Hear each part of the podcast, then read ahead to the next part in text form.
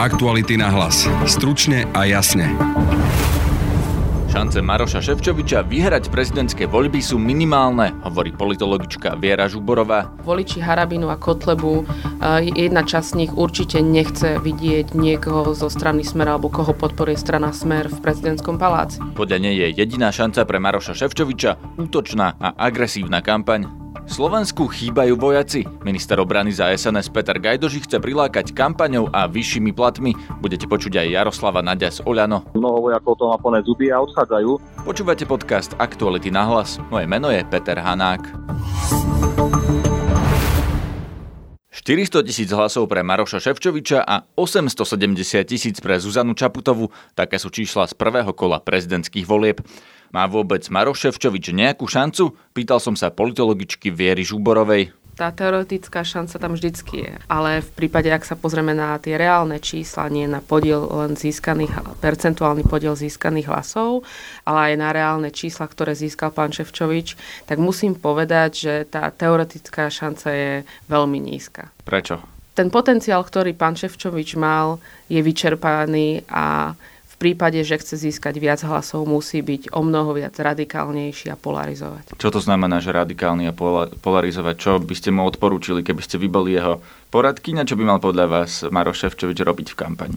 Tak on má dve možnosti. Buď sa vybere cestou extrému, kedy sa prikloní k voličom Harabina, Kotlebu a začne vlastne otvárať témy ako islam, islamofóbia, migrácia, e, e, teraz, teraz budem veľmi komická, gender e, ideológia, alebo sa prikloní na cestu proeurópskych, proliberálnych a pro a severoatlantických, no ale tým stráca tú prvú možnosť zaceliť sa na voličov Harabina Kotlebu. Keď sa pozrieme na tie čísla, tak Zuzana Čaputová mala 870 tisíc hlasov, Maroš Ševčovič okolo 400 tisíc, takže on na to, aby vôbec dohnal, by potrebovala viac než dvakrát toľko.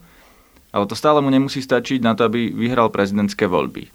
Od koho by mal podľa vás tých voličov zobrať? Mal by naozaj cieliť na tú skupinu Harabina Kotlebu a hlavne bude mu to stačiť, ak by získal všetkých voličov Harabina a Kotlebu? Tak v tomto by som eh, bola až, až tak neoptimistická, lebo voliči Harabinu a Kotlebu, jedna časť z nich určite nechce vidieť niekoho zo strany Smer alebo koho podporuje strana Smer v prezidentskom paláci. Pre nich predstavuje práve strana Smer tradičné mainstreamové strany, ktoré sú popredkávané korupciou a mafiou. Takže ono, nech sa snaží akokoľvek pán Ševčovič, nezíska tých voličov. Je, jediná stratégia, ktorá by u neho platila, je znechutenie voľby Zuzany Čaputovej. Čiže útočná, agresívna, negatívna komunikácia. Čo napríklad by ste mu také poradili? Vyvolávať obavy, vyvolávať tie stereotypy, ktorými trpí naša spoločnosť, vyvolávať e, stav, stavy ohrozenia tým, že by sme zvolili pani Čaputovú v tom, že by zrazu to by prišiel prílev migrantov, na ktoré prezident nemá dosah. Ako nemôže ich pozývať, nemôže púšťať cez hranice. Sme v spoločnej Európe. Čiže to, to že každý druhý Slovák verí v konšpiračných teóriách, tak e, Smer SD možno práve toto využije.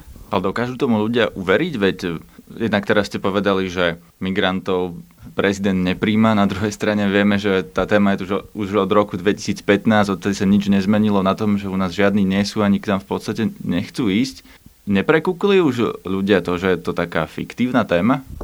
Viete čo, niektorí určite áno, ale ten internet žije týmito te- konšpiračnými teóriami, dezinformáciami a ľudia majú obavy. Ľudia vždycky vo svojej uh, vlastne vo svojom nejakom negatívnom vnímaní sveta vidia alebo hľadajú niekoho, ko, koho by mohli obviňovať za to, kde, kde sú v súčasnosti. Čiže to, že sme v kríze, či už sociálnej, ekonomickej, politickej, tak vždycky nie je niekto za tým. No a momentálne je za tým práve migrant. Bude vedieť byť Maroš Ševčovič v takýchto témach autentický? Tak o, práve toto bola jedna z vecí, ktorá mu bola vytýkaná, že nie je autentický, že vlastne bývalý komisár, ktorý je zošitý pupočnou šnúrou z Európskou úniou, zrazu sa predstavuje ako xenofóbny nacionalista. Čiže v tomto tá autentickosť veľmi chýba.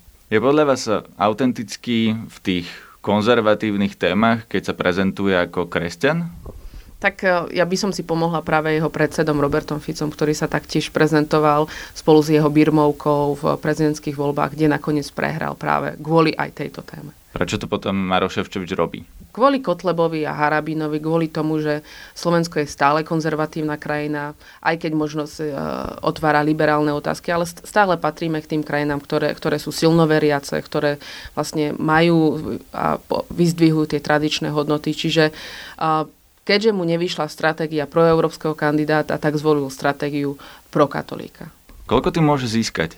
ja si nemyslím, že, že tým získa viac ako 30-35%. Môže podľa vás aj Zuzana Čaputová získať nejakú časť voličov Mariana Kotlebu a Štefana Harabina? Osobne si myslím, že áno. Väčšina z nich, alebo uh, väčšia časť z, tých, z týchto voličov a voličov iných antisystémových strán alebo voličov aj konzervatívnych strán, ktorí volili svojich kandidátov, volili ich preto, že chceli zmenu tá zmena môže byť hociaká. Nemusí to byť zmena, ktorá, ktorá smeruje automaticky k proeurópskej, proliberálnej politike, ale aký, a, akákoľvek zmena. No a Zuzana Čaputová predstavuje tú zmenu. Čiže ja si viem predstaviť, že časť voličov bude voliť proti Ševčovičovi a za akúkoľvek zmenu. Akú zmenu predstavuje Zuzana Čaputová v porovnaní s prezidentom Andrejom Kiskom? Lebo ona kandiduje nie do parlamentu, ale na post prezidenta. Predstavuje to naozaj zmenu? Bude ona inou prezidentkou, ako je Andrej Kiska? Tak e, v porovnaní s Andrejom Kiskom Zuzana Čaputová pre mňa predstavuje novú generáciu politikov, ktorí sú vecní, ktorí nemajú problém otvorene hovoriť o svojich názoroch, nech sú akékoľvek. E, vidíme to v posledné dni. A práve tým, že predstavuje tú vecnosť cez to, že nemá problém rozprávať o veľmi citlivých témach, momentálne e, v, tej, v tejto dobe, kto, kedy ľudia neveria ničomu, že tie konšpiračné teórie, alternatívne médiá, vlastne aj populistické strany sa snažia peknými marketingovými ťahmi a zvolenými stratégiami a ako keby priláka tých voličov smerom naspäť k sebe, príde tu politik, ktorý vecne a jasne formuluje všetky veci, na ktorých sa ich spýtajú. Nech sú akékoľvek.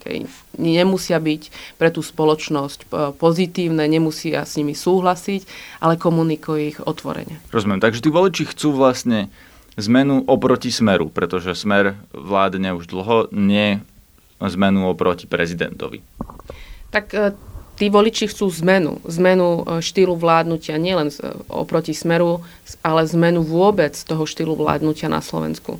Ani jedna strana, podľa mňa si myslím, že na Slovensku v parlamente nepochopila, čo sa stalo minulý rok. Ako to myslíte?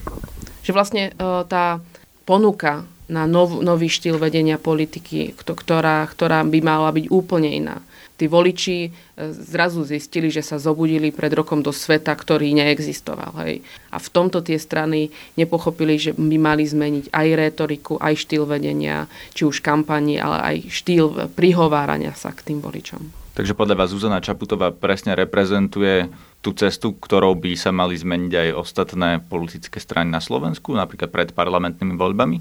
Tak ne, nemusí to predstavať, že ona je ten prototyp e, tej zmeny, ale vystihla tie nálady spoločnosti a prihovorila sa aj tým frustrovaným voličom. Čiže ono to je tak, že Slovensko sa delí tak um, hypoteticky, alebo uh, viem si predstaviť, že Slovensko je rozdelené 50 na 50. 50 ľudí, ktorí sa snažia vlastne chápať tú politiku, sú proaktívni a volia či už podľa svojho vedomia, svedomia, volia, volia rôzne ideologické prúdy. A tých druhých 50% voličov sú frustrovaní voliči, ktorí volia presne tak, ako, ako e, sa snažia vlastne cez svoje nálady komunikovať tú svoju frustráciu a volia e, politických kandidátov alebo elity, ktoré práve túto, túto ponuku im prezentujú. No a Zuzana Čaputová v tejto dobe vystihla tú ponuku po novej, no, novej politike, novej generácii politikov.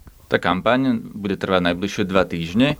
Myslíte si, že môže priniesť zmenu do tohto rozdelenia Slovenska na tieto dve skupiny, ktoré ste pomenovali, alebo to bude to isté, akurát budú stať napríklad viac na barikádach ostrejšie proti sebe. Ja sa bojím to, že Slovensko po týchto dvoch týždňoch sa prepadne do niečoho, čo, čo ja neviem, či sa vyhrábame z, to, z tohto bahna v 2020. Môže sa stať, že tým, že pán Ševčovič začne vo, voliť alebo vybere si e, tú cestu extrému, tak začne vzývať tie stereotypy, ktoré sme tu mali v 90. rokoch, ktoré sme tu mali vlastne príchodom Smeru, príchodom HZDS, rôzne, rôzne konšpiračné teórie o tom, že niekto nám vládne zo zahraničia, niekto nás ovplyvňuje, niekto nám chce ukradnúť štát. No a tým pádom on dá možnosť stranám a autoritám ako pán Kotleba, pán Harabín, Daňo a môžeme pokračovať ďalej, aby sa začali prijavovať naplno. naplno. Čiže prezidentské voľby môžu priniesť pad v politickom systéme po parlamentných voľbách, lebo zrazu e, politické strany, ktoré sú proliberálne a prodemokratické, budú musieť možno vyjednávať so smerom o vládnutí, lebo na druhej strane bude silný antisystém. Ak by Maroš Ševčovič v tejto kampani používal práve takéto šorošovský narratív Roberta Fica, konšpiračné teórie, šíril nenávisť, rôzne blúdy, bude sa on potom môcť vrátiť na funkciu podpredsedu Európskej komisie do Bruselu v zápätí o dva týždne? Keďže je diplomat, tak to bude e, vedieť e, odkomunikovať tak, že, že to bolo pre potreby zvíťazenia v prezidentských voľbách.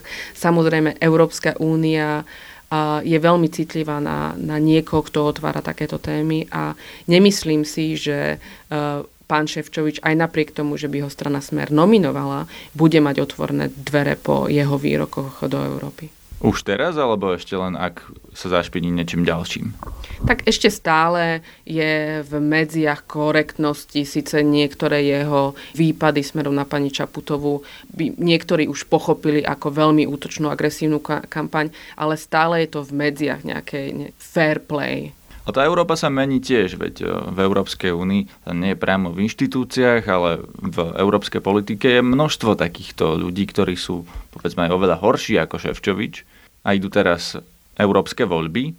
Nestane sa aj v Európe to, že zrazu budú títo ľudia silnejší a tým pádom bude aj Maroš Ševčovič akceptovateľný v porovnaní s tým, čo sa môže objaviť v Európskom parlamente alebo posilniť v Európskom parlamente po eurovoľbách? Ono, samotná Európska únia minulý rok ešte vydala uh, ani nie smernicu, ale návod, akým spôsobom komunikovať niektoré témy v národných štátoch, aby sme nesklzli do, do populistickej retoriky. Tá Európa chápe, čo sa deje vo vnútri nej. Zároveň si myslím, že až príliš uh, neskoro pochopila, aké síly uh, zobudila v nie, niektorých národných štátoch. Tá nálepka xenofóba alebo tá nálepka nacionalistu v postavení diplomata nie je vhodná. Ako diplomat je ten, ktorý by mal komunikovať pronárodné témy a keď ste európskym diplomatom, tak máte komunikovať proeurópske témy. Ako tam, e, tam sa nedá výjsť tej pozície vôbec. Môže to dopadnúť tak, že Maroš Ševčovič sa tiež bude stavať do tej pozície slušného, do tých diplomatických vyjadrenia, že útočiť bude niekto iný na Zuzanu Čaputovú, lebo už sme to videli, že začali s tým poslanec Blaha, poslanec Blanár, mnohí ďalší sa možno pripoja. Bude to stačiť, ak budú útočiť na ňu oni a Maroš Ševčovič sa tak povediať nezašpiní? Ono, ja si myslím, že on už začal útočiť hneď eh, v, v, v prvé ráno, v prvej diskusii, ktorý bol v jednej televízii. Nemyslím si, že keby on neútočil, tak eh, by jeho ostatní straníci, spolustraníci získali mu tie voľské hlasy, ktoré potrebuje. On musí útočiť. Už len kvôli tomu, že, že ako správne vtedy poznamenal, že mu, musí dať do popredia práve tie rozdielnosti medzi týmito dvoma kandidátmi. No a na Slovensku je tak zaužívané také jedno pravidlo alebo príslovie, kto kričí, ten má pravdu. Takže pán Ševčovič sa to bude snažiť cez, cez tú negatívnu, agresívnu komunikáciu odkomunikovať. Takže ho budeme vidieť ako Štefana Harabina, ako vykrik vykukuje za nejakým politíkom a, a šíri nenávisť? V tomto by bol až príliš neautentický. Budú to skôr podpásové útoky v tom, že pa, pani Čaputová napríklad nemá manžela, čiže nemôže mať správneho pr- prvú dámu. Ševčovič v tomto momente nie, že nemá čo stratiť, ale nič mu iné neostáva. Sláva vlasti, vojaci! Sláva! Volám sa Peter, moja hodnosť je vojak 2. stupňa a slúžim na 1. mechanizovanej rote 13. mechanizovaného praporu Lejcia. Toto je úryvok z kampane, ktorou chce armáda prilákať nových vojakov. Ozbrojeným silám totiž chýba viac ako 4000 ľudí.